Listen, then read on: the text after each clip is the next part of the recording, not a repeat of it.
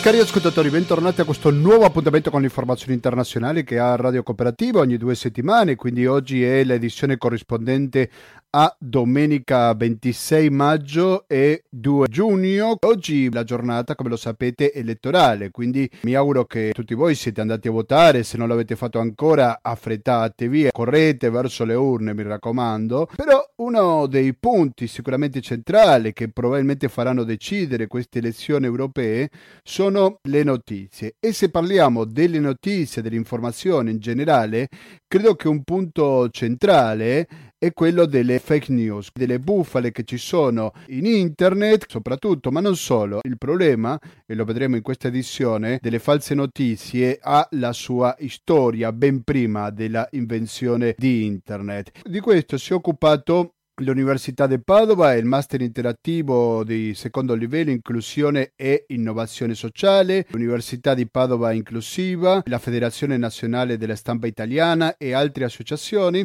hanno organizzato un evento lo scorso 10 maggio in cui ci sono stati molti relatori di una certa importanza, come per esempio Vincenzo Milanese, che è il direttore del Dipartimento di Filosofia, Sociologia e Pedagogia e Psicologia Applicata del FISPA dell'Università di Padova, Maurizio Paglialunga, responsabile della formazione dell'Ordine Nazionale dei giornalisti, Monica Andolfato, segretario del Sindacato dei giornalisti del Veneto e poi sono stati presenti Laura Notta che parla sul linguaggio inclusivo, Roberto Reale ai confini delle fake news, informazione, populismi, elite, l'irrilevanza della verità, un rischio concreto che possiamo scongiurare, di questo parla Paolo Paglialo. Per una questione di tempo, oggi sentiremo la prima parte di questo incontro che, lo ricordo, ha avuto luogo il 10 all'aula magna del Palazzo Bo. Dunque, vi ricordo prima di iniziare a sentire questa conferenza che 120 82 301 il conto corrente postale, il read bancario e il pago elettronico sono i metodi alternativi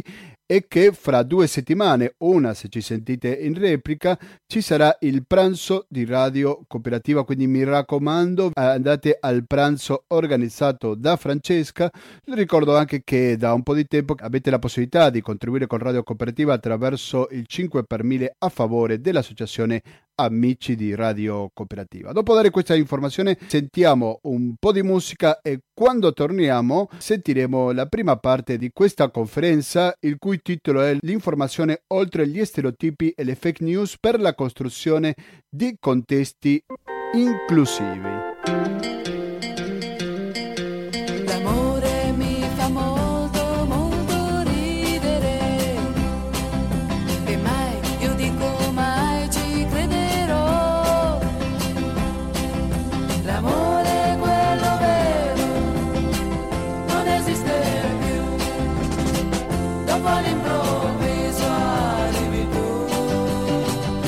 Compito di eh, portarvi i saluti, i saluti del nostro magnifico rettore, eh, che è felice che abbiamo avuto l'opportunità e la possibilità di organizzare questa giornata, questo, questo incrocio di strade fra discipline fra loro eh, molto, molto diverse, di cui siamo veramente contenti e onorati.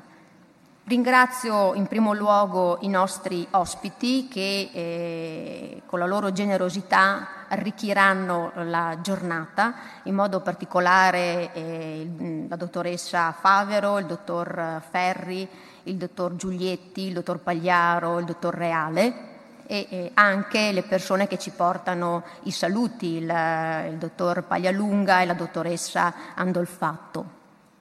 Ringrazio anche il direttore del, del, mio dipartimento, il Dipartimento di Filosofia, Sociologia, Pedagogia e Psicologia Applicata, che eh, oltre ad essere direttore del Dipartimento e filosofo è anche penna riconosciuta del nostro eh, territorio, quindi ben si intreccia all'interno di questa giornata, che peraltro, eh, come sappiamo, ospita il Master di secondo livello Inclusione e Innovazione Sociale che con generosità ha permesso questa, uh, questa giornata.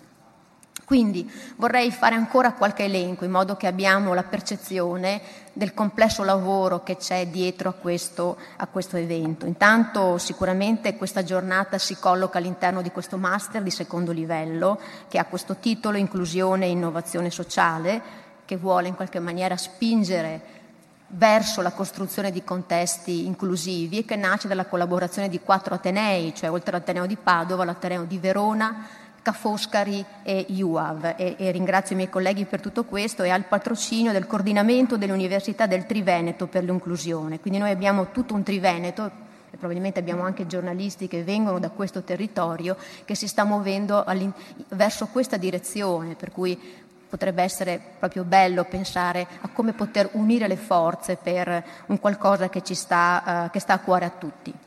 Vorrei ringraziare il Laboratorio Larios e la Società Italiana Orientamento che hanno collaborato a questa giornata perché eh, abbiamo a cuore anche le giovani generazioni e ben sappiamo che ad esempio le fake news possono diventare delle barriere anche alla costruzione di progetti per il futuro di qualità e stanno investendo in attività di ricerca e formazione in tal senso.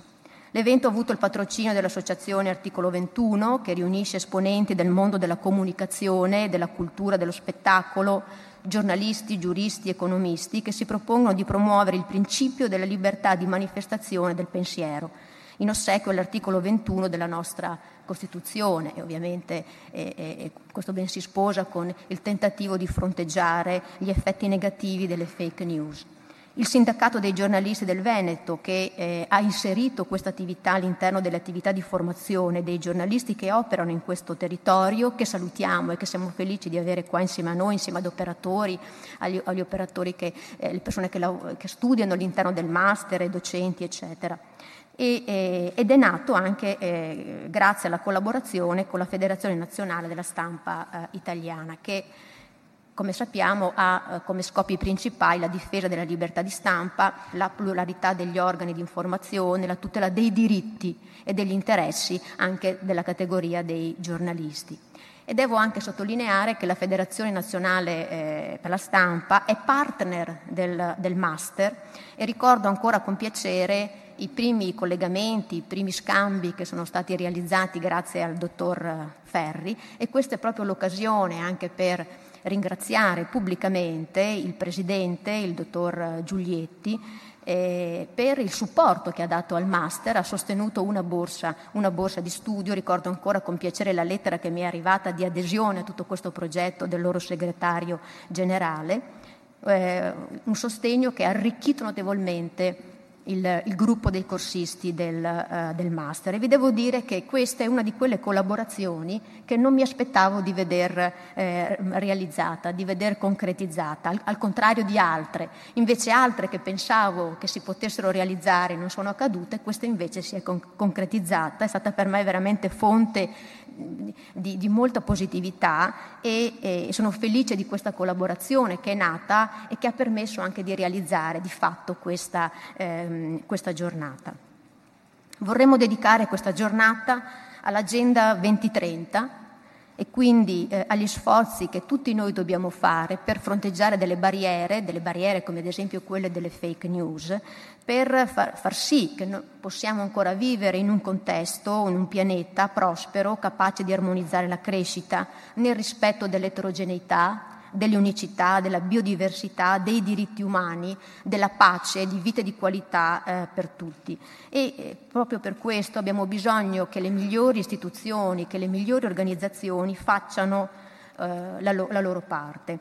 E nel fare la loro parte, molto probabilmente, ci possiamo facilmente rendere conto che non possiamo che andare verso la costruzione di contesti che eh, siano eh, inclusivi e sostenibili. Ed è proprio questo che noi cercheremo di far presente durante questo pomeriggio. Abbiamo bisogno di invertire la rotta, anche per far sì che strumenti potremmo dire del male, come le fake news, possano essere fronteggiati e possano divent- addirittura diventare un'occasione per una migliore crescita dei nostri, dei nostri territori, dei nostri giovani, dei nostri, dei nostri contesti. Le fake news sono delle barriere, sono delle barriere all'inclusione e delle barriere alla sostenibilità e abbiamo quindi bisogno di difenderci da esse e di evolverci. Ed è quello che cercheremo di fare qui oggi, cioè di ragionare su questo, su questo punto. Quindi grazie anche alla qualità degli ospiti delle persone che stanno collaborando alla buona riuscita, alla, non solo a quello che diranno, ma anche alla testimonianza che stanno portando avanti con le azioni che compiono quotidianamente, forse abbiamo ancora la possibilità di sperare, possiamo sperare che è possibile andare controcorrente, grazie all'adesione però rigorosa agli studi scientifici e alla deontologia professionale, che sono dei valori profondi nelle nostre società e che non dobbiamo assolutamente allontanare eh, da noi, anche a vantaggio della nostra democrazia. Proprio con questo, con questo lavoro noi ci auguriamo che questa giornata possa essere foriera di ulteriori occasioni, possa far gemmare ulteriori azioni e traiettorie che ci permettano di muoverci in questa direzione. Quindi sono ben contenta che eh, siamo qua, che possiamo aprire questa giornata e passerei allora la parola al eh, professor Miranesi, già rettore di questa università e direttore, come vi dicevo, del Dipartimento di Filosofia, Sociologia, Pedagogia e Psicologia applicata. Grazie Vincenzo.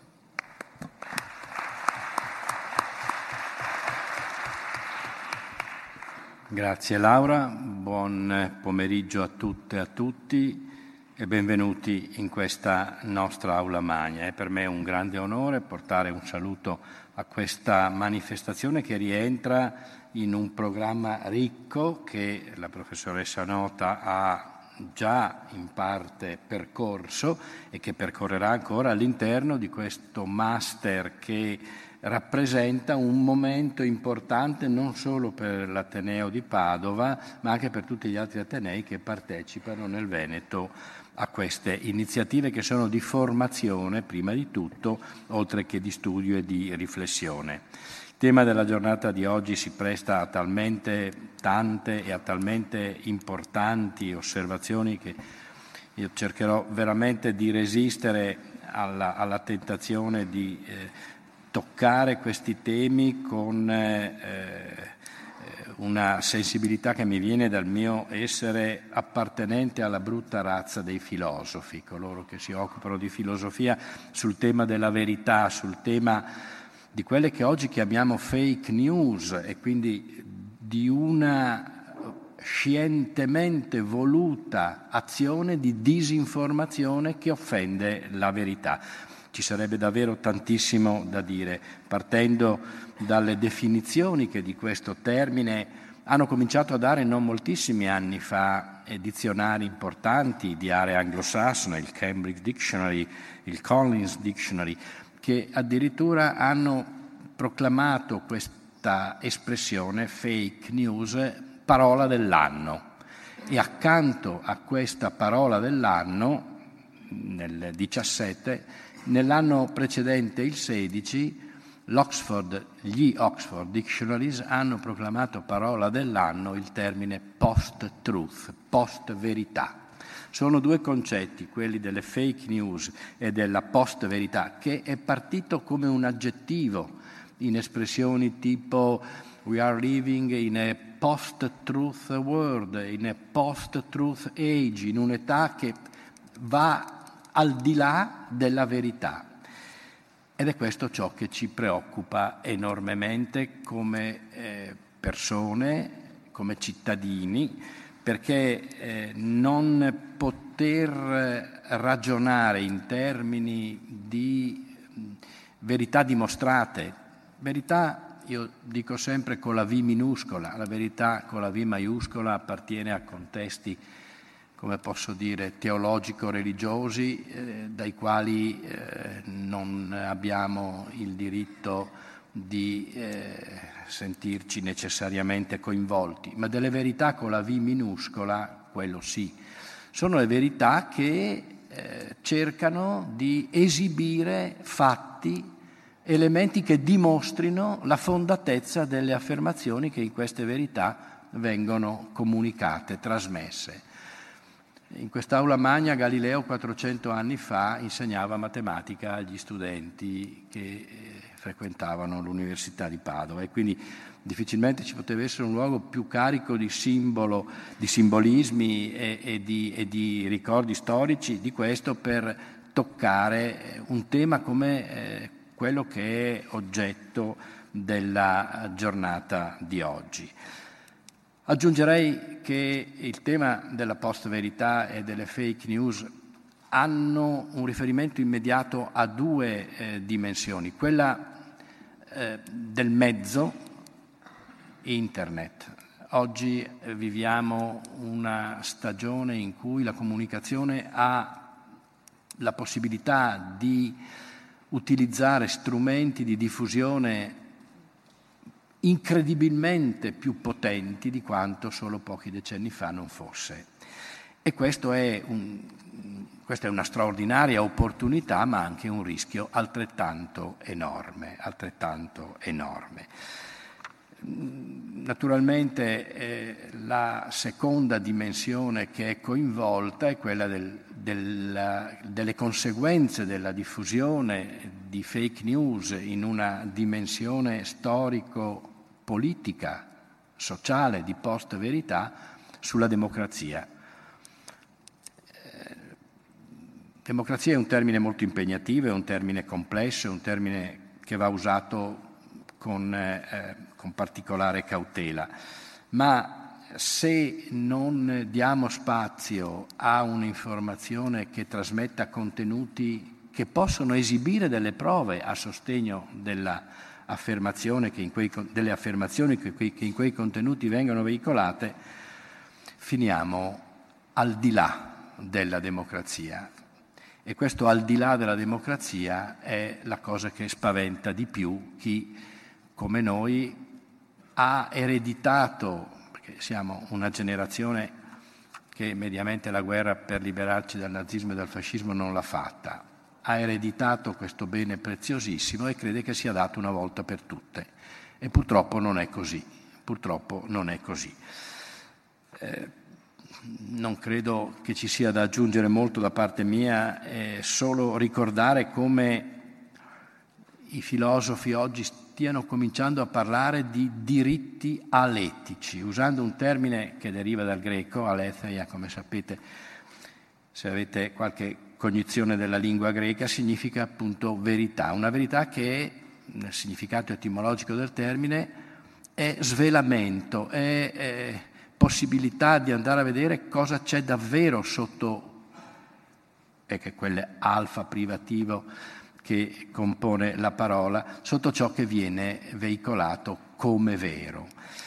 E in questo senso il tema dell'inclusione eh, non può non considerare questi diritti come meritevoli di essere affermati e diffusi. E quindi le università, che sono i luoghi di produzione e di trasmissione di ciò che chiamiamo scienza, di ciò che chiamiamo cultura, devono essere in prima fila e forse stanno facendo troppo poco su questi, su questi temi. Quindi credo che dobbiamo eh, eh, rimboccarci un po' le maniche come accademici e cercare di superare quello che è un grandissimo gap della cultura italiana, non tanto dal punto di vista della qualità della ricerca scientifica che negli Atenei si svolge, quella assolutamente non ha nulla da invidiare nonostante i pochi mezzi di cui dispone il sistema universitario italiano in proporzione con quelli di altre realtà accademicamente comparabili con la nostra come, come realtà di sistemi sociopolitici avanzati, di economia avanzata come il nostro, quanto piuttosto nella capacità di trasmettere, di essere luoghi di diffusione di una cultura, una cultura scientifica, una cultura che riesce a dare dimostrazioni, come faceva Galileo, di ciò che afferma. Non necessariamente la dimostrazione è una dimostrazione sperimentale nel senso delle scienze cosiddette dure, è un'argomentazione a volte che però esibisce temi che sono a giustificazione delle affermazioni che vengono fatte. Eh, la parola post-truth, se andate a leggere cosa l'Oxford Dictionary la, come la, la definisce, è, un termine che fa riferimento alle eh, capacità di influenzare le scelte degli, degli uomini da parte delle, della pubblica opinione, dice, eh, da parte delle, delle, emozioni e delle opinioni personali invece che eh, delle eh, affermazioni che si basano su fatti oggettivi. Ecco, a questo agganciarci, aggrapparci a un'oggettività che è sempre parziale, è la V minuscola del termine verità a cui facevo riferimento prima, dovremmo essere eh, sempre più consapevolmente eh, affezionati e sempre più impegnati a difenderla come una barriera di cultura, di scienza, ma anche di democrazia e di vita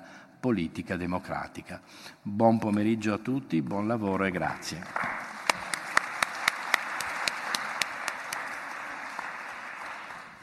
Grazie, grazie per queste parole. Ora eh, passerei eh, la parola al dottor Maurizio Paglialunga, responsabile della formazione dell'Ordine Nazionale dei Giornalisti. Lo ringrazio per essere qui e per essere di supporto alla, alla realizzazione di questa, di questa, giornata. Grazie.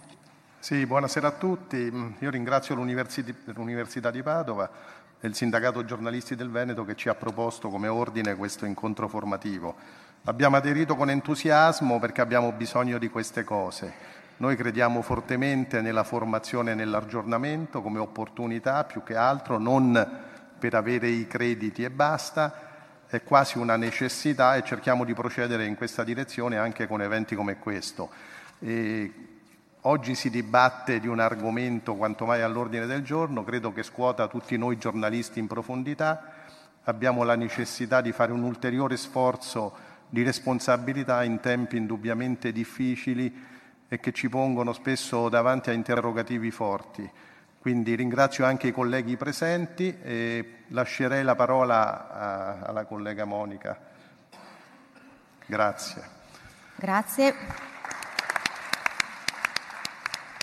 Sicuramente scuote i giornalisti, ma le assicuro che scuote anche molti degli psicologi e anche altre persone che provengono da discipline diverse, il direttore che nasce dalla viene dalla filosofia appena sottolineato, per cui veramente, abbiamo veramente bisogno di unire le forze, quindi penso no, assolutamente no. E sono felice di avere qui con noi la dottoressa Monica Andolfatto, segretario del Sindacato dei giornalisti del Veneto, per, anche a lei grazie per il supporto all'iniziativa e di essere qui per i saluti.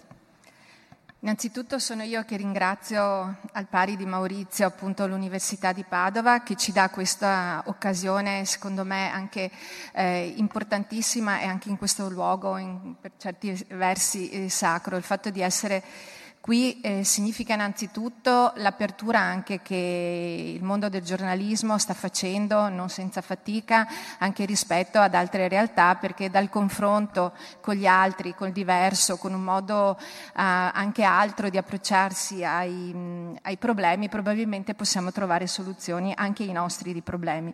Io mi limito solo a dire che eh, mai come in questo periodo i giornalisti sono sotto assedio, sono sotto assedio per una una serie di cose e, e di circostanze che io tendo a, a, unire. Siamo sotto assedio perché siamo minacciati, eh, siamo minacciati dalla criminalità organizzata, siamo minacciati anche dalle aggressioni fisiche, eh, da un'intolleranza sempre meno contenuta, diciamo così.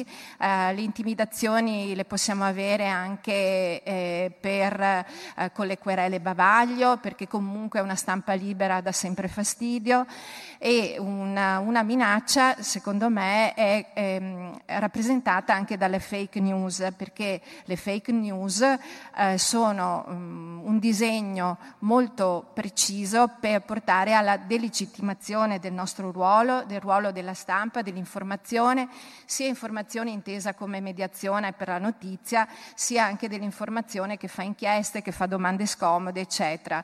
Nel momento in cui il giornalista non è più riconosciuto nel suo ruolo eh, di appunto interpre- interprete autorevole e credibile della realtà, in questo modo tutto è uguale a tutto.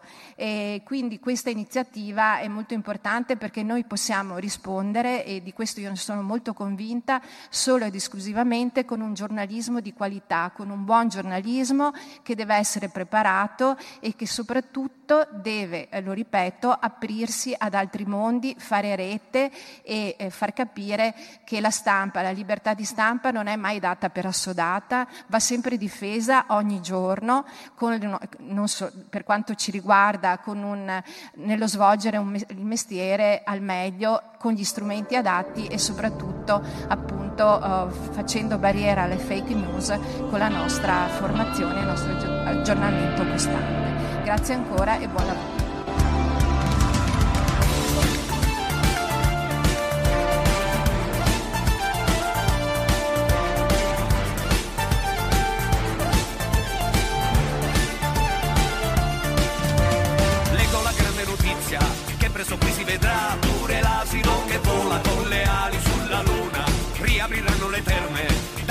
passerà e come potrai cantare a Teatro Samona. Stiamo sentendo l'informazione oltre gli stereotipi e le fake news per la costruzione di contesti inclusivi che ha avuto luogo il 10 maggio di quest'anno all'Aula Magna del Palazzo Bo. Quindi avevo sentito alcune testimonianze, adesso sentiamo l'altro. Siete, lo ricordo, all'ascolto di Radio Cooperativa. Buon ascolto. Grazie per questo momento di avvio della, del pomeriggio. Allora io direi che eh, nel ringraziare le persone che ci hanno permesso di aprire eh, con positività, con grinta, con sostegno alle cose che andremo dicendo, invito il eh, dottor Enrico Ferri che dovrà prendere in mano la gestione dell'intero pomeriggio per mia, eh, per mia fortuna e invito anche il dottor Reale e il dottor Pagliaro ad avvicinarsi al, eh, al, eh, al tavolo Introduco il, il, dottor Ferri, che è un po' l'anima di questa, di questa, giornata, anche se molti di voi lo conoscono molto bene. Giornalista, collabora con la sezione veneta dell'Associazione Articolo 21, con l'Ordine Nazionale dei Giornalisti, eh, collabora con il Sindacato dei Giornalisti del, del Veneto ed è esperto di politiche migratorie. Ci siamo incontrati probabilmente per caso, non so bene per quale evento che io giudico fortuito, sono veramente felice di questa collaborazione, che sia qua a prendere in mano le redini e a cui lascio la parola. Grazie. Eh, sono felice di essere qui, questa è cosa, un'occasione straordinaria per noi, in sala ci sono più di 100 giornalisti e questo mi fa piacere perché è fondamentale uno scambio a, li, a, livello accademico tra giornalismo e università. È forse l'unica cosa veramente interessante da fare quando si devono impostare dei ragionamenti diciamo, alti su temi importanti. Vi presento i relatori. Alla mia sinistra Paolo Pagliaro, Paolo Pagliaro, oltre ad essere stato il mio caporedattore al mattino di Padova, di cui sono onorato, eh, ha una lunghissima carriera, mi pare che prima tu eri al piccolo, sei stato a Trieste, dopo al mattino, poi alla Repubblica, poi all'Espresso come vice direttore, poi ha aperto la cronaca di Verona, poi l'Adige, eh, dopodiché eh, eh, nove colonne, un'agenzia di cui è direttore e poi è approdato alla, alla, alla televisione, cioè alla 7 e fa ogni giorno il punto che ormai è celebre in Italia, uno dei punti forti della trasmissione 8 e mezzo condotta da Lilly Gruber e lui è coautore con, con Lilly Gruber di questa, di questa, trasmissione che ha molto successo. Poi, ah, scusa. Alla mia destra c'è Roberto Reale. Roberto Reale è stato caporedattore della RAI del Veneto, è stato vice direttore di RAI News, è scrittore, è ricercatore, in particolare è eh, docente di strategia della comunicazione e ha scritto più di qualche libro sempre sui temi che riguardano l'informazione. Poi eh, Beppe Giulietti che dovresti... No, dopo. Eh, dopo? dopo. Ah, facciamo, facciamo, ah, facciamo allora l'inizio. Il, tavolo contiene, allora andiamo avanti così. Eh, dunque, mh, per dire di cosa parleremo, io uso, userò un, un, modo particolare, cioè vi racconto una storia. Questa storia avviene eh, circa un mese fa, verso la metà di aprile, e avviene a Vancouver, dove una famosa giornalista, Car- Carol Kedward, eh, che è la giornalista che ha scoperto e eh, fatto emergere il famoso caso Cambridge Analytica, di fronte al gota della Silicon Valley ci va giù, pesante ed esplicita. Ma non solo, oltre ad aver, aver posto a, al punto ai grandi della Silicon Valley eh, i temi più scottanti dei social e aver detto una frase che rimarrà celebre, e cioè la tecnologia è straordinaria, ma è stata anche la sede di un crimine e il crimine è stato appunto Cambridge Analytica, perché Cambridge Analytica è stato un caso, uno scandalo enorme che ha poi coinvolto Facebook. E cos'è il crimine? Il crimine è la profilazione di tutti gli utenti di Facebook, il crimine è impossessarsi dei dati, i dati diventano l'oro e, e l'oro viene poi smerciato commercialmente o politicamente per fare le campagne elettorali. E qui già abbiamo detto un po' di quello di cui si parlerà oggi. Dopodiché eh, la giornalista racconta una storia molto interessante, cioè un'inchiesta che lei ha fatto l'indomani della Brexit in un paesino del Galles, che era anche il suo paese di origine, è andata a fare questa, questa inchiesta e questa inchiesta dà eh, dei, dei risultati quanto mai strani, nel senso che arriva in una città che era una città quasi di archeologia industriale, nel frattempo, negli anni, la, la riconosce, la trova moderna, con strade nuove, centri eh, sportivi nuovi, tutto questo fatto con i fondi europei. Quindi arriva e incontra delle persone, comincia a fare questa inchiesta, le persone le dicono ma noi dobbiamo rimpossessarci del nostro futuro perché eh, ci è stato portato via dall'Unione Europea. E poi dicono non ne possiamo più di immigrati e va in giro, non vede immigrati, poi incontra una polacca e gli dice ma lei sa, no, io sono l'unica polacca qui in questo paesino. E questo paesino era tradizione labor, laburista e aveva eh, nel, per quando c'è stato il referendum sulla Brexit più del 60% per il, la Brexit non il Main. Quindi si è trovato in questa situazione, poi approfondisce e vede che quel paesino è in realtà il paesino, il paesino ha meno densità di immigrati di tutto il Galles. E questa è un'altra cosa strana. Torna indietro, scrive il pezzo, questa signora la chiama e le dice ma lei ha scritto questo pezzo, ma lo sa perché io eh, ho, ho, ho, votato per la perché? Perché Facebook mi ha rappresentato una eh, invasione di turchi. Cioè eh, io temevo, avevo paura perché ne, leggendo le notizie che c'erano su Facebook, io temevo che ci fosse in atto une, une, un'invasione di turchi, ma la Turchia non è nemmeno nell'Unione Europea, quindi e, e nella, su Facebook le notizie che arrivavano parlano di 60 milioni di turchi che avrebbero invaso l'Unione Europea. E così andando avanti, lei si è fatta un'idea e qui siamo al punto tra la realtà percepita e la realtà reale, altro punto che poi i nostri relatori eh, ci spiegheranno molto bene.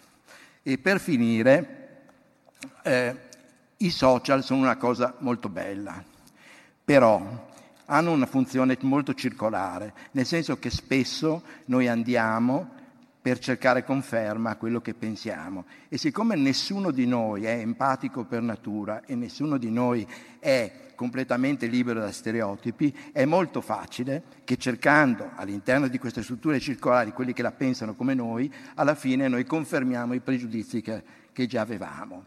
Non solo, nei gruppi chiusi di Facebook si sa, di Facebook e poi c'è Instagram e tutti i social che conosciamo, sappiamo che ci sono diffusori di odio, io mi sono occupato per quasi tre anni di fila di diffusione dell'odio ed è una cosa gravissima.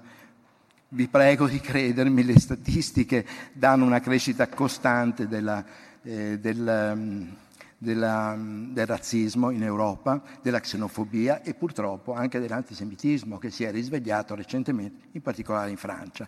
Quindi c'è una situazione per cui questa diffusione delle parole d'odio in realtà sta funzionando. Noi prima abbiamo parlato di Brexit, potremmo parlare di altre campagne elettorali, quella in America, potremmo parlare del ruolo della Russia, di cui si parla molto nelle campagne elettorali. Questo per dire che quando si sta sui social, quando si sta all'interno di queste cose, le parole hanno veramente un senso profondo e bisogna stare molto attenti. Qui vengo al tema, che è anche il tema del master, e cioè il linguaggio. Il linguaggio eh, è una cosa che andrebbe curata, la diffusione di parole ostili è pericolosa, Le parole producono fatti, le parole d'odio producono fatti di odio e violenza. Questo è un dato che, che ormai si è visto, purtroppo l'abbiamo visto in questi giorni nelle periferie romane, cosa succede, e anche quello non è casuale e non è solo perché c'è un'organizzazione neofascista, sotto c'è dell'altro e quest'altro ci preoccupa quasi di più del fatto che ci siano eh, delle organizzazioni neofasciste. E con questo passo la parola alla professoressa Nota che appunto ci parlerà del linguaggio inclusivo, perché la, la, la, l'informazione può essere strumento fondamentale per l'inclusione, ma può anche bloccare processi di inclusione. Prego. Grazie. Grazie, quindi con questo mio intervento io voglio portarvi il punto di vista diciamo così, di una, di una, delle aree della psicologia, che è la psicologia dell'inclusione, e collegarmi a quello che stiamo provando a realizzare nell'ambito dell'Ateneo Patavino e che abbiamo anche coltivato all'interno del, uh, del Dipartimento e del, del Master.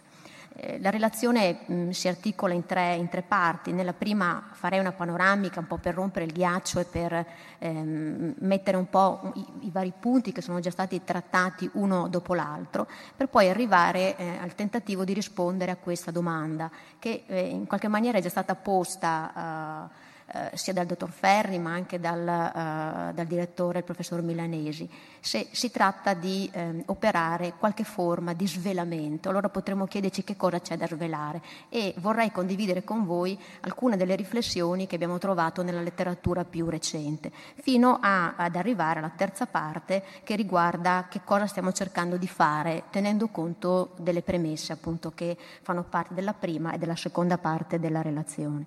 Ora per quanto riguarda Ehm, la, prima, la prima parte, Abbiamo già capito sostanzialmente che le fake news sono delle informazioni, parole, notizie, no? che vengono utilizzate per proporre qualcosa che è intenzionalmente falso, quindi si vogliono diffondere delle falsità e quello che mi è parso interessante è eh, l'idea della intenzionalità di questa, di questa, operazione.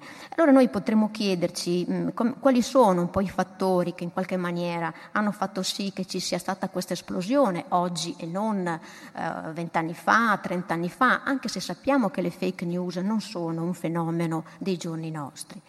Sicuramente noi dobbiamo eh, come dire, annoverare fra questi fattori la maggior conoscenza delle caratteristiche psicologiche degli individui, i, i bias, le distorsioni, il modo con cui siamo fatti, che sono stati oggetto di particolare studio con uh, la seconda parte del secolo scorso e anche i tutto continua tuttora, quindi conoscendo un po' le, le, le distorsioni è anche più facile infilarsi e sfruttarle.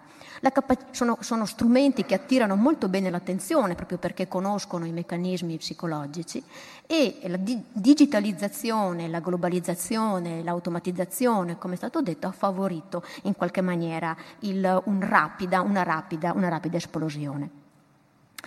Eh, ce ne sono di vari tipi, sono stati fatti alcuni esempi dalle persone che mi hanno, che mi hanno preceduto. Io vorrei annotare fra questa un, un, fattore che sembra caratterizzare, fare da fil rouge all'interno delle fake news e dei diversi esempi, che ha a che fare con il grado di manipolazione. Una delle caratteristiche delle fake news è la manipolazione della realtà. Allora, quello che cambia generalmente fra fake news e fake news, uno degli elementi fondamentali è quanta manipolazione si può registrare e si va dal 100% di manipolazione del contenuto, della forma, a varianti con quantità inferiori, quindi a volte il contenuto è ok ma la forma è manipolata, le immagini sono manipolate e così via. Ecco, ricordiamoci il tema della, della manipolazione. Un altro punto che eh, in qualche maniera ci, ci, aiuta a circoscrivere, a definire il fenomeno, riguarda il fatto che eh, sono preoccupanti anche perché eh, le fake news, una volta che sono state lanciate sostanzialmente, sono difficili da bloccare. E ci sono dei meccanismi di controllo cosiddetti di eh, fact checking, cioè controllo del fatto. E c'è anche il tentativo di dire guarda che questa notizia è falsa e quindi rincorrere sostanzialmente le persone Però quello che si è potuto vedere è che sostanzialmente questa operazione è più complessa, anche perché le persone tendono sostanzialmente a farsi caratterizzare da, un, da una caratteristica uh, cognitiva che è quella di rimanere influenzati, attaccati alle credenze che si sono formate. Per cui noi abbiamo la tendenza a rimanere fermi all'idea che ci siamo, eh, che ci siamo fatti. Per cui anche questo è un fenomeno che le caratterizza, la difficoltà di eh, bloccarne il, eh, il girovagare per, non solo per i nostri computer ma anche nella mente delle persone. Che cosa possono comportare? Abbiamo già cominciato a sentire alcune delle conseguenze. Sicuramente i livelli di disinformazione. Noi sappiamo che una democrazia funzionante, come diranno meglio di me le persone che mi seguiranno, si basa su un pubblico informato. Però abbiamo anche altri fenomeni interessanti che i ricercatori stanno mettendo in evidenza. Ad esempio la riduzione dell'attenzione ai fatti, ai fatti scientifici, per cui è come se diventassero più distanti, meno importanti nell'analisi dei fenomeni che caratterizzano la vita delle delle persone e si registra contemporaneamente un aumento a quella che è stata chiamata la suscettibilità alle stupidaggini, cioè siamo più propensi, come se si sviluppasse maggiormente la propensione a credere a delle, a delle sciocchezze. Un'altra caratteristica introdotta dal dottor Ferli è la polarizzazione, cioè eh, siccome le persone tendono in qualche maniera a stare eh, insieme a quelle con cui condividono idee, credenze, eccetera, eccetera, questo accade nei gruppi reali, vivi, dove ci sono le persone in carne ed ossa, ma accade anche all'interno di, di, di, di internet, si chiamano le, le, le, le, echo chamber, cioè le camere dell'eco, si formano dei sottogruppi dove le persone condividono, concordano su alcune opinioni ed è in queste situazioni che, eh, come dire, si danno delle conferme, ci sono fenomeni fenomeni di conferma e questo spinge in qualche maniera le persone a credere ancora di più alle credenze o alle idee che si sono, eh, che si sono formati. Per cui questo stimola anche una polarizzazione, per cui se io avevo una certa propensione prima, esco da questi scambi che ci credo, che ci credo ancora di più. Voi capite che se queste le cose a cui credo sono poco legate alla realtà, sono delle, eh, delle manipolazioni, il, il, eh, si, crea un, si innesca un circuito di tipo, di tipo negativo.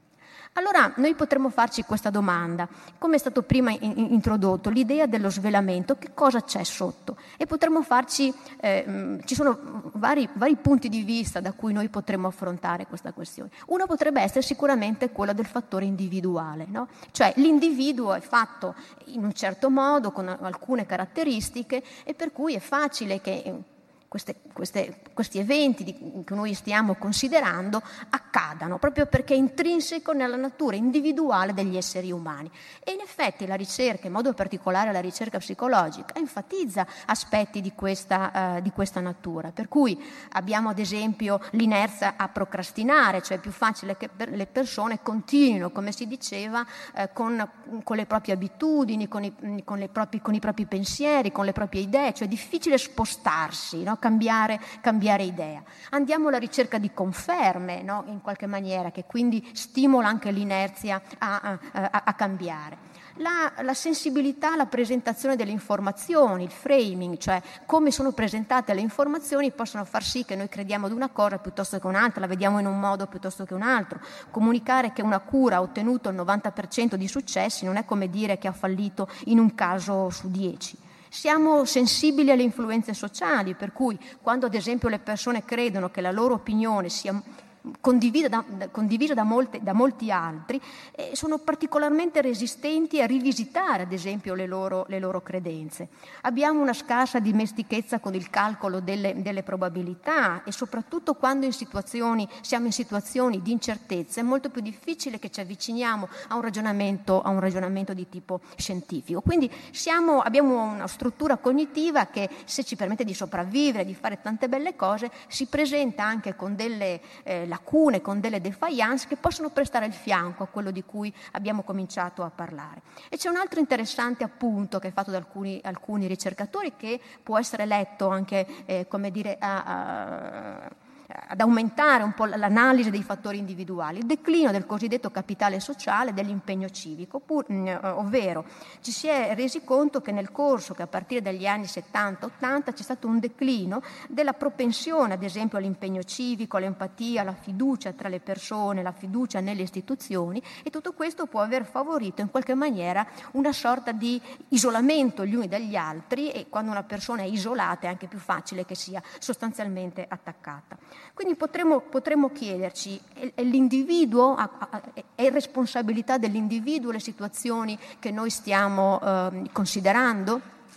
Um, sicuramente c'entra questo individuo. Ecco, noi dovremmo chiederci se eh, è solo l'individuo e se insistiamo su questa direzione in realtà prestiamo il fianco a qualcos'altro. E alcuni ricercatori in qualche modo stanno cominciando a porre sul tavolo del ragionamento anche altri elementi che in parte sono già stati introdotti.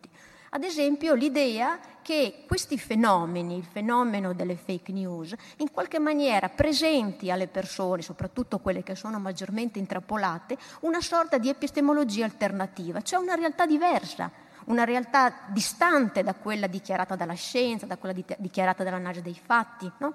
eh, alternativa, dove però, che non è solamente una macchia sul vetro ma continuo a guardare la realtà, no, è un'altra realtà, però una realtà dove, ad esempio, la falsità non solo è accettata ma è addirittura premiata. Quindi stiamo creando delle altre realtà, qualcuno sta stimolando questo, questo dubbio, delle altre realtà per quale motivo io devo far sì che le persone vedano una realtà diversa da quella che invece saremmo invitati a prendere in considerazione. E qualcuno parla di forme di distrazione, di cortine di fumo. Allora la domanda successiva che ci si è posti è cortine di fumo per coprire che cosa? Quali situazioni sono oggetto, sono oggetto di, ehm, eh, sostanzialmente di copertura?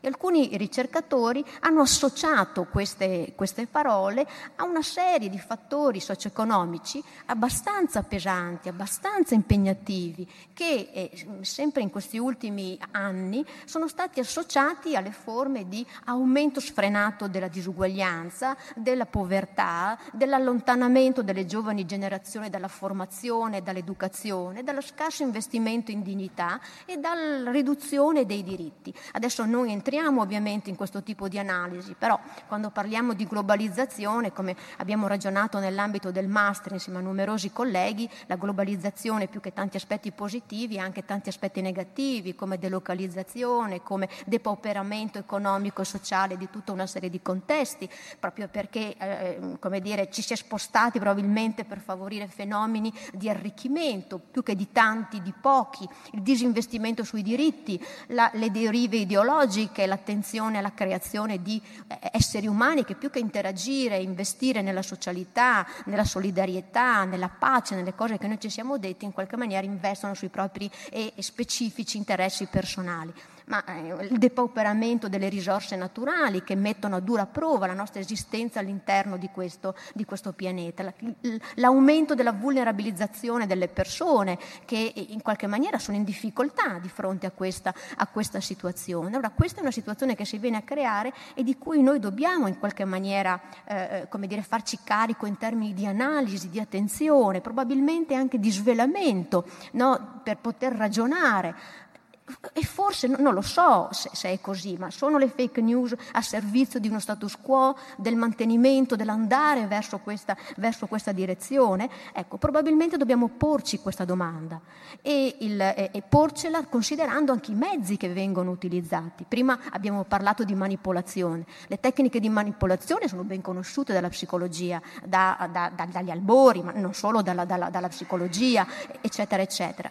Qui abbiamo l'impressione che siano state prese dalle interazioni con le persone reali e siano state trasportate in un altro contesto che è il contesto inf- informatizzato. Ma allora la manipolazione che cos'è? È il perseguire uno scopo che deve essere nascosto e deve rimanere nascosto, perché se non rimane nascosto, e, e, e lo evidenzio, a parte che la, la vedo dura evidenziare alcuni, alcuni, scopi, perde di questa, questa efficacia e, e impedisce, vuole impedire alle persone di poter ragionare, argomentare, ragionare, di poter riflettere. Abbiamo bisogno di indurre, di, di semplificare sostanzialmente il ragionamento. E questa operazione viene fatta insinuando delle false credenze, stimolando emozioni, distorcendo l'attenzione, la paura, l'insicurezza, come è stato detto, un falso consenso, l'etichettamento. Io eh, do delle etichette a tipologie di persone, voi sapete che etichettare le persone, sono stati fatti alcuni esempi, significa trasportare tutta una serie di visioni negative intorno a quelle persone. Quindi sono tecniche di manipolazione, vengono utilizzate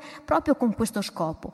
E oltre alla manipolazione mh, mm, si associano anche fenomeni, eh, come anche prima diceva bene il dottor Ferri, di a, a, aggressività. Certo, l'aggressività è una tecnica di manipolazione per molti versi, no? con lo scopo, mm, ci sono varie modalità di costruire, intervenire, creare questi fenomeni, anche qua i nomi che vedete sostanzialmente in qualche maniera ci richiamano peraltro a visioni di tipo negativo, quindi eh, si, si, interviene nel, negli scambi per denigrare, aggredire, offendere, eh, quindi per svilire, impedire riflessioni eh, eh razionali, disseminare l'incertezza, il dubbio, il, l'uomo paglia cosiddetto che desidera proprio proporre una fallacia nel ragionamento. Io inserisco un argomento, peraltro magari scientificamente fondato, ma lo propongo in modo debole, poco articolato, facendo addirittura emergere una visione inadeguata di quell'argomento e facendo così io faccio apparire tutto questo come stupido, disinformato, prepotente, quindi allontano ancora di più da un ragionamento più, eh, eh, più attento.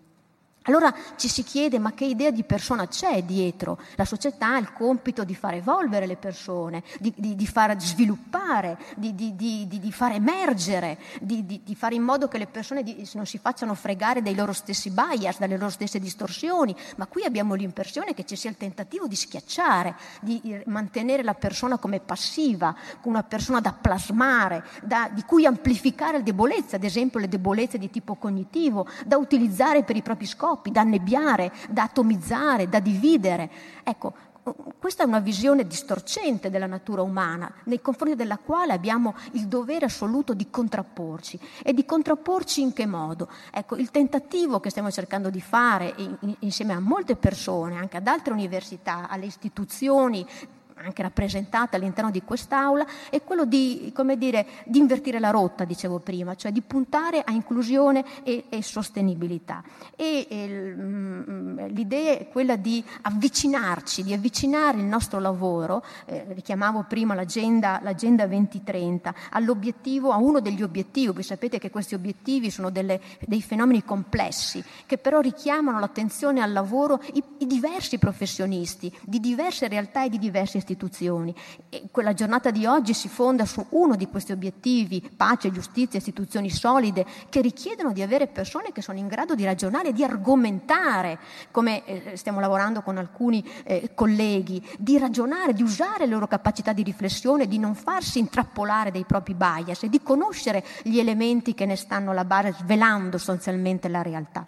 Allora per fare questo, eh, come dire, abbiamo bisogno di inclusione e avvicinandomi al linguaggio inclusivo eh, mh, vorrei condividere con voi l'idea di inclusione. L'idea di inclusione è riportare al centro l'individuo, però l'idea di una persona che sia agentica, che conosca, che sappia ragionare, le sue capacità di argomentare, che sappia solidari- solidarizzare con gli altri, sviluppare la solidarietà, che faccia queste operazioni avendo i diritti in mente.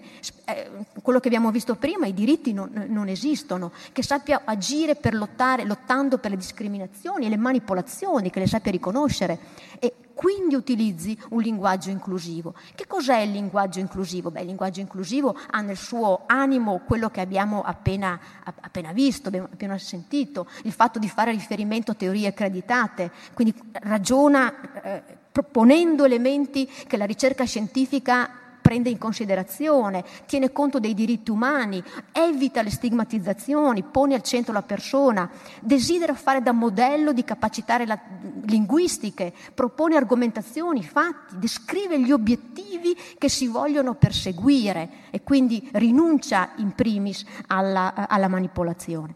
Il linguaggio inclusivo è faticoso, è molto difficile, richiede studiare richiede pratica, richiede di aderire ad alcuni, ad alcuni valori, però siamo in buona compagnia, siamo in buona compagnia in i modelli più recenti di analisi di questi fenomeni, l'approccio delle capability, dei, dei diritti umani, incentrato sull'inclusione, siamo in compagnia delle, della Convenzione dei diritti umani, della Convenzione dei diritti sulle persone con disabilità, l'Agenda 2030, la Carta di Roma, eh, eh, la, la, eh, la rete eh, delle università per lo sviluppo sostenibile, ovvero eh, in tanti stanno lavorando ed è una direzione che per molti versi, la parte sana, mi verrebbe da dire, delle università e delle istituzioni ha intrapreso. Allora vorrei farvi alcuni esempi.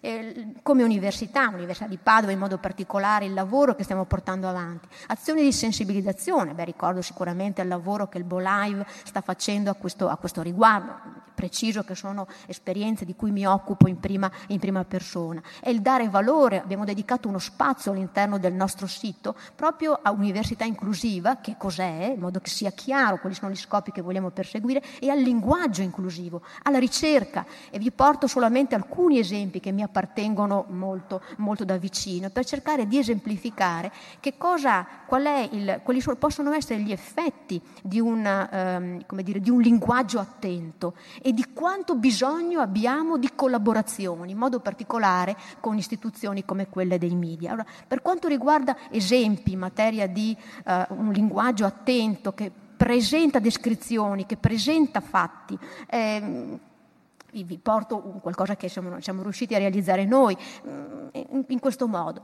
Eh, il, abbiamo presentato a imprenditori del settore metalmeccanico una ricerca che abbiamo replicato con bambini, con insegnanti, eccetera, eccetera, ma vi porto questa perché insomma imprenditori del settore metalmeccanico uno li rappresenta come i più ostici, più duri sostanzialmente, come potevano, che tipo di atteggiamento avevano il solo pensiero di inserire all'interno del loro contesto una persona con menomazione di tipo intellettivo. Quindi la, è stata presentata una situazione ipotetica, una persona con sindrome di Down che ha tutta una serie di difficoltà e questi imprenditori sono stati divisi sostanzialmente in due gruppi. A questo primo gruppo sono state descritte le, le difficoltà, cosa generalmente accade, e nel secondo gruppo abbiamo ampliato la descrizione, mettendo anche altri punti di vista, cioè un'altra descrizione di quello che le persone sono in grado di fare. Orbene, vedete che le descrizioni di quello che le persone sono in grado di fare sono quattro righe, ok? Abbiamo misurato gli atteggiamenti nei confronti della possibilità di vedere, di inserire, di avere all'interno del proprio contesto lavorativo, sia da un punto di vista sociale che professionale. E potete constatare, i risultati sono strabilianti e si re- re- eh, reiterano con gruppi diversi di persone, che coloro che avevano letto le descrizioni che riportavano non solo l'elenco delle difficoltà, ma anche l'elenco delle cose che le persone erano in grado di fare, hanno manifestato atteggiamenti più, più positivi. E nell'ambito della psicologia noi sappiamo che gli atteggiamenti sono generalmente forieri anche di azioni che poi le persone possono realizzare. Il secondo dato di ricerca che vi porto è la necessità, l'urgenza, l'urlo di, di, di, di la richiesta di aiuto. Abbiamo provato a verificare, abbiamo preso una serie di parole nell'ambito della disabilità che è quella a me più vicina e abbiamo, sono state catalogate sulla base della letteratura alcune espressioni come altamente stigmatizzanti e stigmatizzanti. Altamente stigmatizzanti, handicappati, disabili, sordi, ciechi, autistici, no? eh, modalità con cui si parla della disabilità, stigmatizzanti con menomazione, con difficoltà, una scientificamente scorretta, che vi inviterei veramente ad evitare nei vostri linguaggi, diversamente abile e scientificamente scorretta, perché tutte le abilità umane si distribuiscono in modo gaussiano, quindi tutti siamo diversamente abili, tutte le nostre abilità possono essere così eh, disarticolate. Abbiamo preso del, degli articoli, delle testate, mh, mm, probabilmente abbiamo saltato qualche buona testata, scusateci, ma intanto c'era il Corriere della Sera, la Repubblica, il Fatto Quotidiano, il Messaggero, la Stampa, alcuni loro articoli in un determinato periodo storico, eh, testate che si occupavano in modo particolare di disabilità esperti delle questioni dell'inclusione, insegnanti, operatori vari, eccetera. Siamo andati a vedere come si distribuivano, quanto erano presenti le parole altamente stigmatizzanti. E voi potete constatare come le parole altamente stigmatizzanti sono massicciamente, erano in quel periodo, mi auguro che le cose siano migliorate, massicciamente presenti nelle testate giornalistiche. E noi abbiamo bisogno eh, stretto, urgente della collaborazione con i media per poter diffondere delle visioni che siano più corrette, più vicine alla modalità di trattare queste questioni informazioni. Ed erano sicuramente molto rare, parole che invece eh, eh, sono ricche in alcuni studi in materia di inclusione vicino alle questioni della disabilità. Progresso, reciprocità, simpatia, speranza, indipendenza, indignazione, eccetera, eccetera. Quindi la ricerca, la ricerca e la, e, la, e la, sua trasformazione nella pratica. Vi ho portato un esempio, un, un, esempio di un'azione che è stata realizzata all'interno di questo contesto, a vantaggio del linguaggio inclusivo. Una lettera che il nostro lettore ha uh, inviato a tutti i membri della comunità universitaria, che non vi leggo se non qualche punto, per dirvi come abbiamo utilizzato le riflessioni che stiamo facendo e chiede ai membri della comunità di dare attenzione all'unicità delle persone, alla valorizzazione dei punti di forza, a virtù quali la gentilezza, la creatività, il coraggio, la gratitudine, di utilizzare espressioni come persona con disabilità, cioè porre al centro la persona, sottolineare il valore dato all'essere umano e al fatto che uno degli attributi e uno dei suoi attributi che caratterizza la persona, in questo caso la disabilità, riguarda solo parte della sua vita e non è tutta la persona a disabilità. Quindi è persona con disabilità, persona con problematiche eh, di difficoltà mentali, persona con storie di, di tossicodipendenza, persona con storie di migrazione. Le caratteristiche sono parti di vita delle persone, non l'intera persona. E questo testimonia, è il cuore, una parte del cuore del linguaggio di tipo inclusivo per poi passare, sto arrivando alle conclusioni, all'urgenza, alla necessità di educare le persone, di qualsiasi età, mi verrebbe da dire, no? e di, in qualsiasi posizione siano, studenti, operatori, insegnanti. Abbiamo inserito dei moduli sulle fake news nel General Corso diritti umani di inclusione. Questo corso aperto a tutti gli studenti di tutti i corsi di laurea è realizzato con il contributo di docenti di dipartimenti diversi per preparare alla mentalità inclusiva e sostenibile all'interno di questo master c'è questa giornata con lo scopo di presentare il problema, parlare di questo problema, delle sue conseguenze, di che cosa, di, se dobbiamo agire per svelare qualcosa, per conoscere le tecniche che determinano invece il fumo negli occhi e come noi possiamo contrapporci, fino ad arrivare un po' come dire alcune punte di diamante che mi toccano un po' da vicino, l'idea di orientamento al futuro inclusivo e sostenibile, preparare le giovani generazioni che dovranno progettare il loro futuro, progettare il loro futuro in modo inclusivo e sostenibile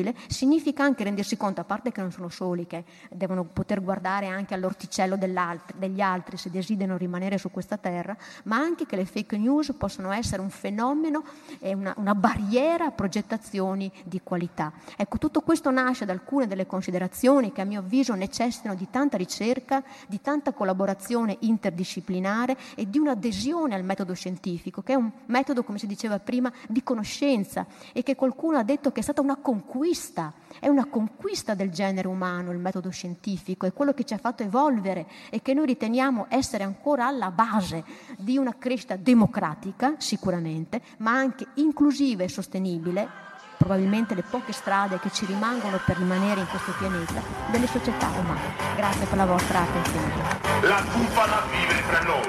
Essa corre sul web, sui social, sui giornali ed è in grado di diffondere notizie false ed influenzare l'opinione pubblica. Il fenomeno delle fake news ha raggiunto livelli allarmanti. L'individuo, confuso e disorientato, non è più in grado di distinguere il vero dal falso. La bufala!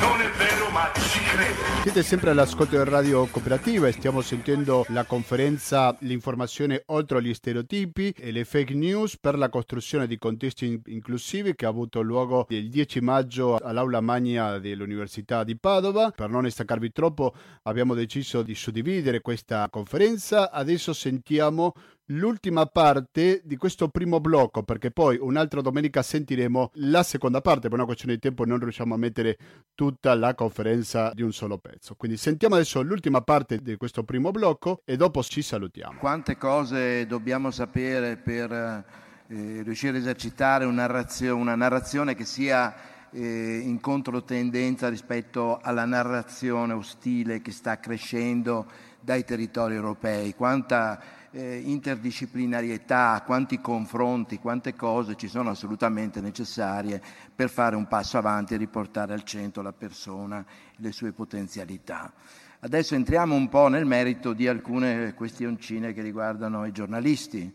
E, ehm, e, allora, le, le, fake news la post-verità, l'irrilevanza della verità, di cui anche, ci ha illuminato anche il professor Milanesi, possono essere anche concepite come una, una specie di vuoto e pieno, cioè io comincio a farmi la mia post-verità perché quello che mi viene raccontato dai media mainstream, si usa dire adesso, non è del tutto convincente. Questa cosa io faccio da un po' di anni questo mestiere, l'ho sentita spesso, cioè sfiducia nel mezzo che ci viene proposto nelle edicole, televisione, cioè, e quindi passaggio direttamente alla nostra, a una verità fai da te. La prima domanda appunto che faccio a Roberto Reale è proprio questa. Ma quali sono le cause profonde per cui tre anni fa circa è esplosa questa cosa? Come mai milioni di persone si bevono fake news tranquillamente, si costruiscono una propria verità e interessa poco addirittura il livello scientifico e non entro nel merito dei, dei vaccini perché non vorrei che la sala si dividesse immediatamente. Quindi passo la parola a Roberto Reale. Grazie Enrico. Allora, il, uh, il mio intervento aveva un titolo ai confini delle fake news, confini, la frontiera dove si è di fronte. Un uh, confine lo possiamo interpretare in due modi, molte cose possiamo interpretare in due modi. Possiamo interpretarlo come muro, come barriera, come qualcosa che non include, esclude. In Europa confini che eh, escludono ci sono. Qui siamo al confine ungherese. La barriera in questo momento è così, la barriera. Adesso vi faccio vedere questa fotografia di qualche anno fa, lei si chiama Petra Laszlo, però possiamo fare di meglio e possiamo anche vedere perché ne parliamo.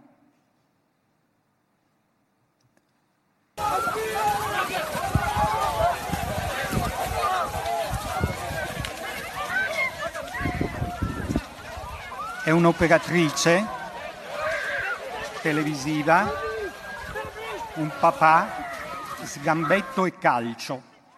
Per questa vicenda Petra è stata condannata a tre anni, dopodiché la Corte Suprema ha deciso che non era punibile la Corte Suprema ungherese, il comportamento era disdicevole ma non punibile. Eh, quello è un tipo di confine, è un tipo di muro, un tipo di barriera. Il confine, come lo interpreto io, è un luogo di incontro, dove ci si incontra, dove ci si trova. La frontiera significa che siamo di fronte e quindi in qualche modo condividiamo delle cose partendo da strade diverse. Includere significa comprendere. Una bella definizione di comprensione che ho trovato è una fusione di orizzonti. Sembra facile, avere una fusione di orizzonti. È, cosa, è una delle cose più difficili che riusciamo a immaginare. Definire comunque un orizzonte comune. Qui siamo una platea, metà giornalisti, metà appartenenti a un master, giovani. Fondere gli orizzonti è un'impresa, un'impresa titanica.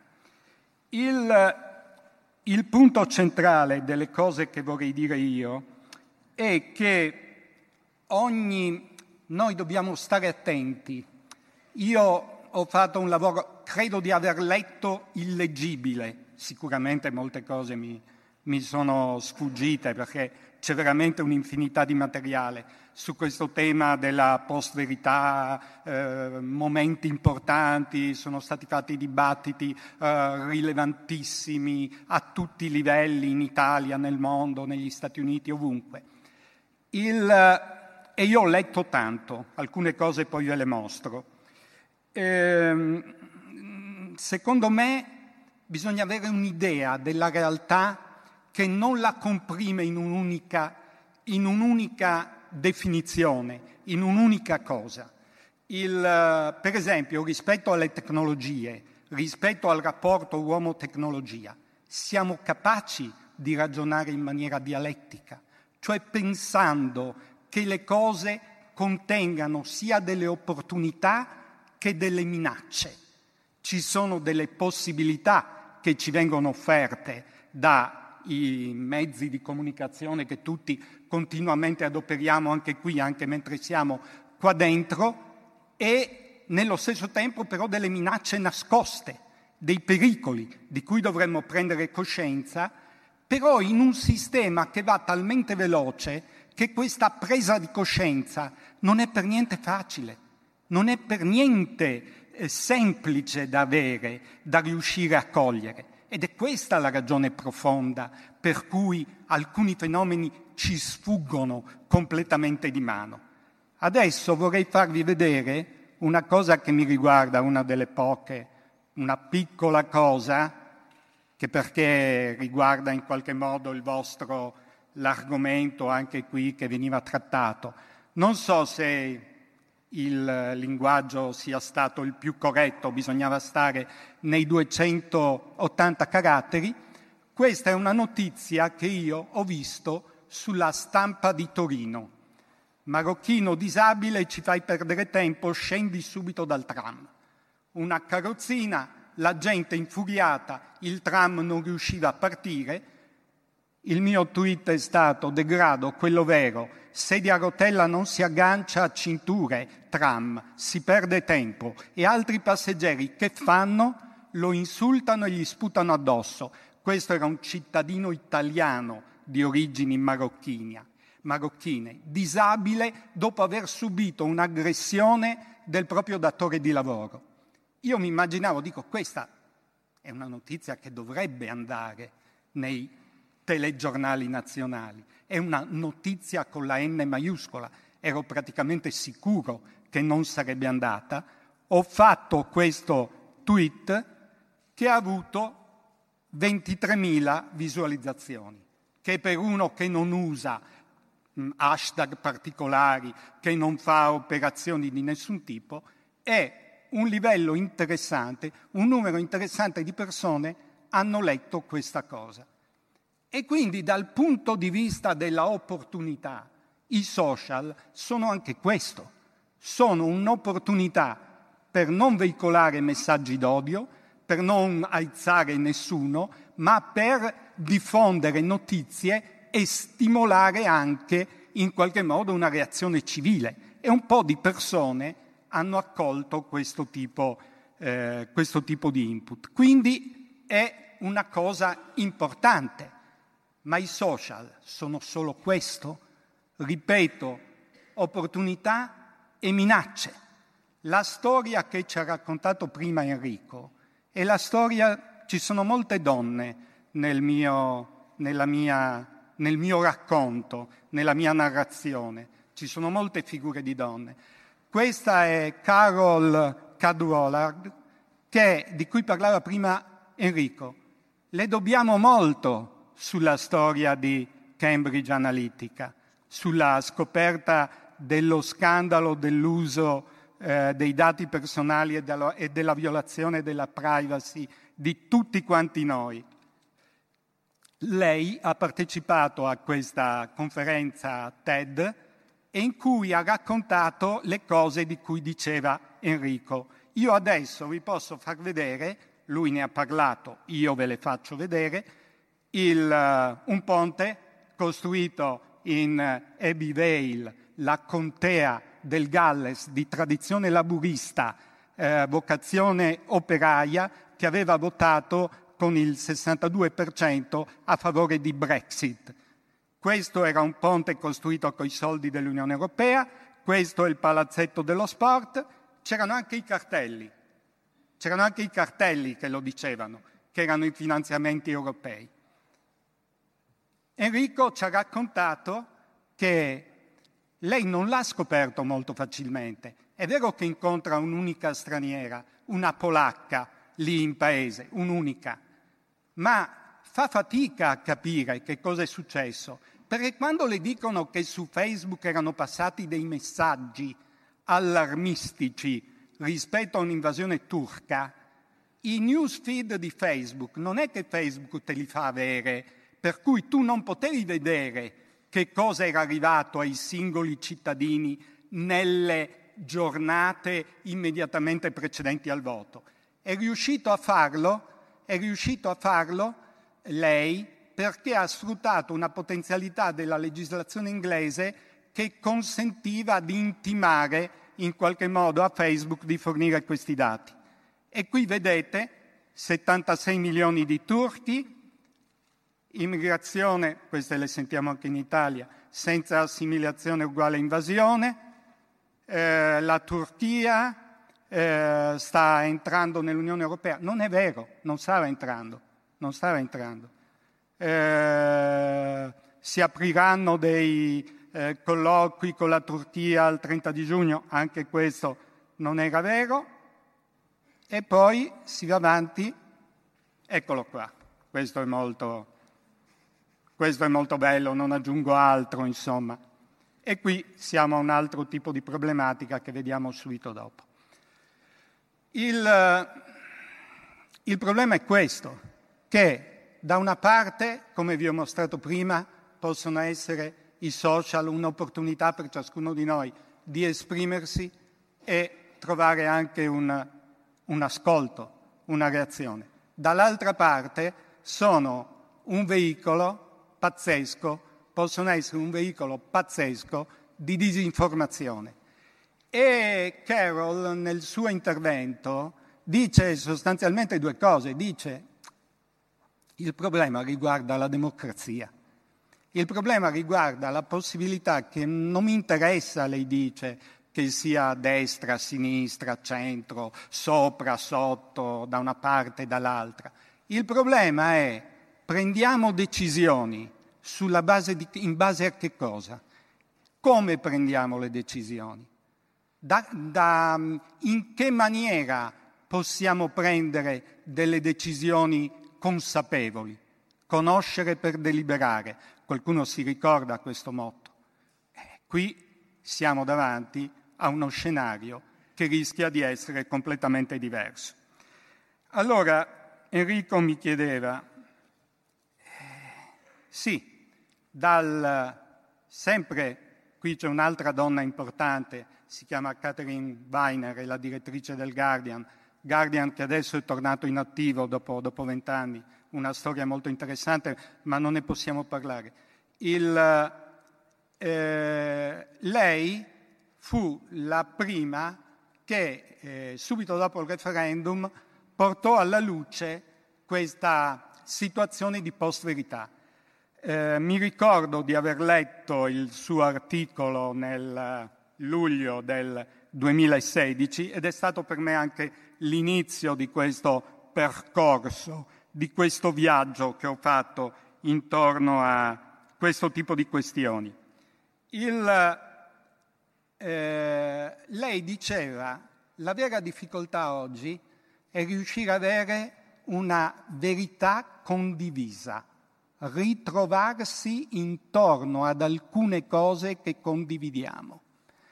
Io ho letto l'intervista, le ottime interviste che sono state fatte a Paolo Pagliaro e a Beppe Giulietti da il Bo Live, eh, molto interessanti rispetto a questo incontro di oggi. In particolare Giulietti dice il punto d'incontro nel quale ci dobbiamo ritrovare, noi italiani, sono i valori della Costituzione. E già questo è un riferimento, è un riferimento importante, ritrovarsi in qualcosa tutti di comune, di unificante. Questo diventa oggi sempre e sempre più difficile.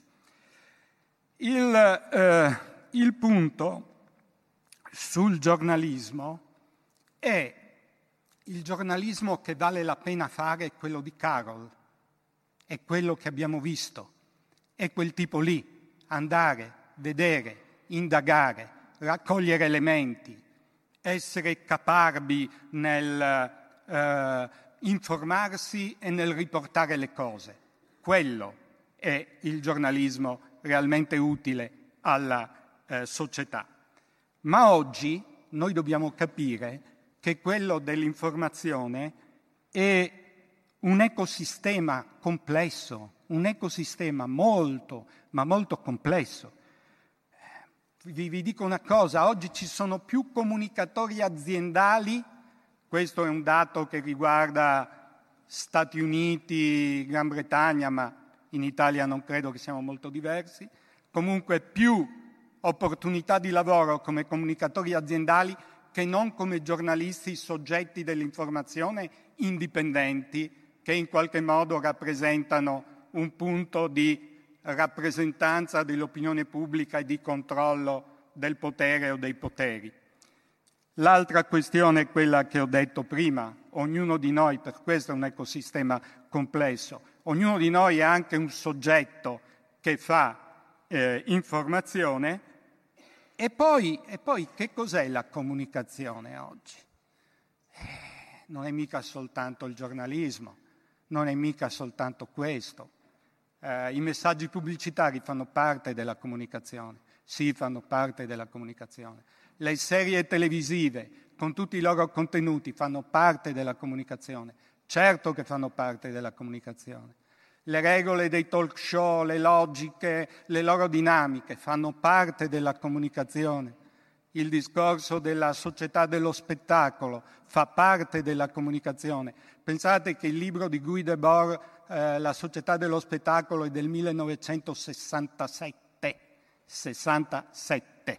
Quindi vi immaginate già abbastanza chiaramente qual è la dimensione del problema. Eh, io avrei voluto scegliere alcune parole, questa parola confine l'ho detta, opportunità e minacce l'ho detto, un'altra parola che mi piaceva era complessità, però io ho sempre pensato che è facile dire che le cose sono complesse. E poi ho trovato una citazione di Edgar Morin, la complessità è una parola problema, non una parola soluzione è una parola che indica un problema, non ci fornisce una soluzione. E allora non è tanto di complessità, mi oriento in maniera diversa e dico che siamo dentro un sistema molteplice.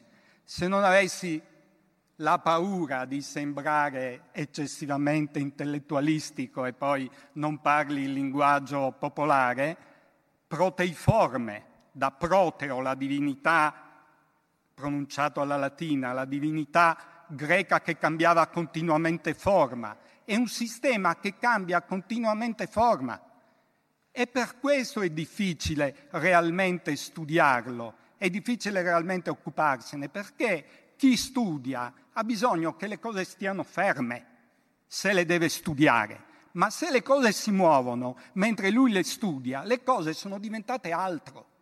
Questo è un grande problema dal punto di vista epistemologico, dal punto di vista della conoscenza. È un grandissimo problema avere a che fare con la comunicazione in questo senso. Abbiamo appena finito di sentire il primo blocco di questa conferenza, si chiama L'informazione oltre gli stereotipi e le fake news per la costruzione di contesti inclusive, che ha avuto luogo lo scorso 10 maggio all'Università di Padova. L'ho organizzato, lo ricordo, sia l'università che il Master interattivo di secondo livello, inclusione e innovazione sociale, l'Università di Padova inclusiva, la Federazione Nazionale di Stampa Italiana, l'articolo 21, diverse istituzioni che hanno organizzato stato questo importante evento. Dunque, noi abbiamo sentito la prima metà, mentre che in un'altra occasione, un'altra domenica, sentiremo la seconda parte di questa importante conferenza. Da Gustavo Clados non mi resta più che salutarvi e naturalmente che vi invito a continuare l'ascolto di Radio Cooperativa perché fra pochi minuti ci sarà una nuova edizione di Materiali Resistenti e poi dalle 21.50 sentiremo Pensieri e Parole se ci ascoltate in diretta il 26 maggio, mentre che se lo fate il 2 giugno sentirete sempre alle 21 21.50 un intervallo musicale dopo le solite repliche. Quindi basta, grazie e alla prossima.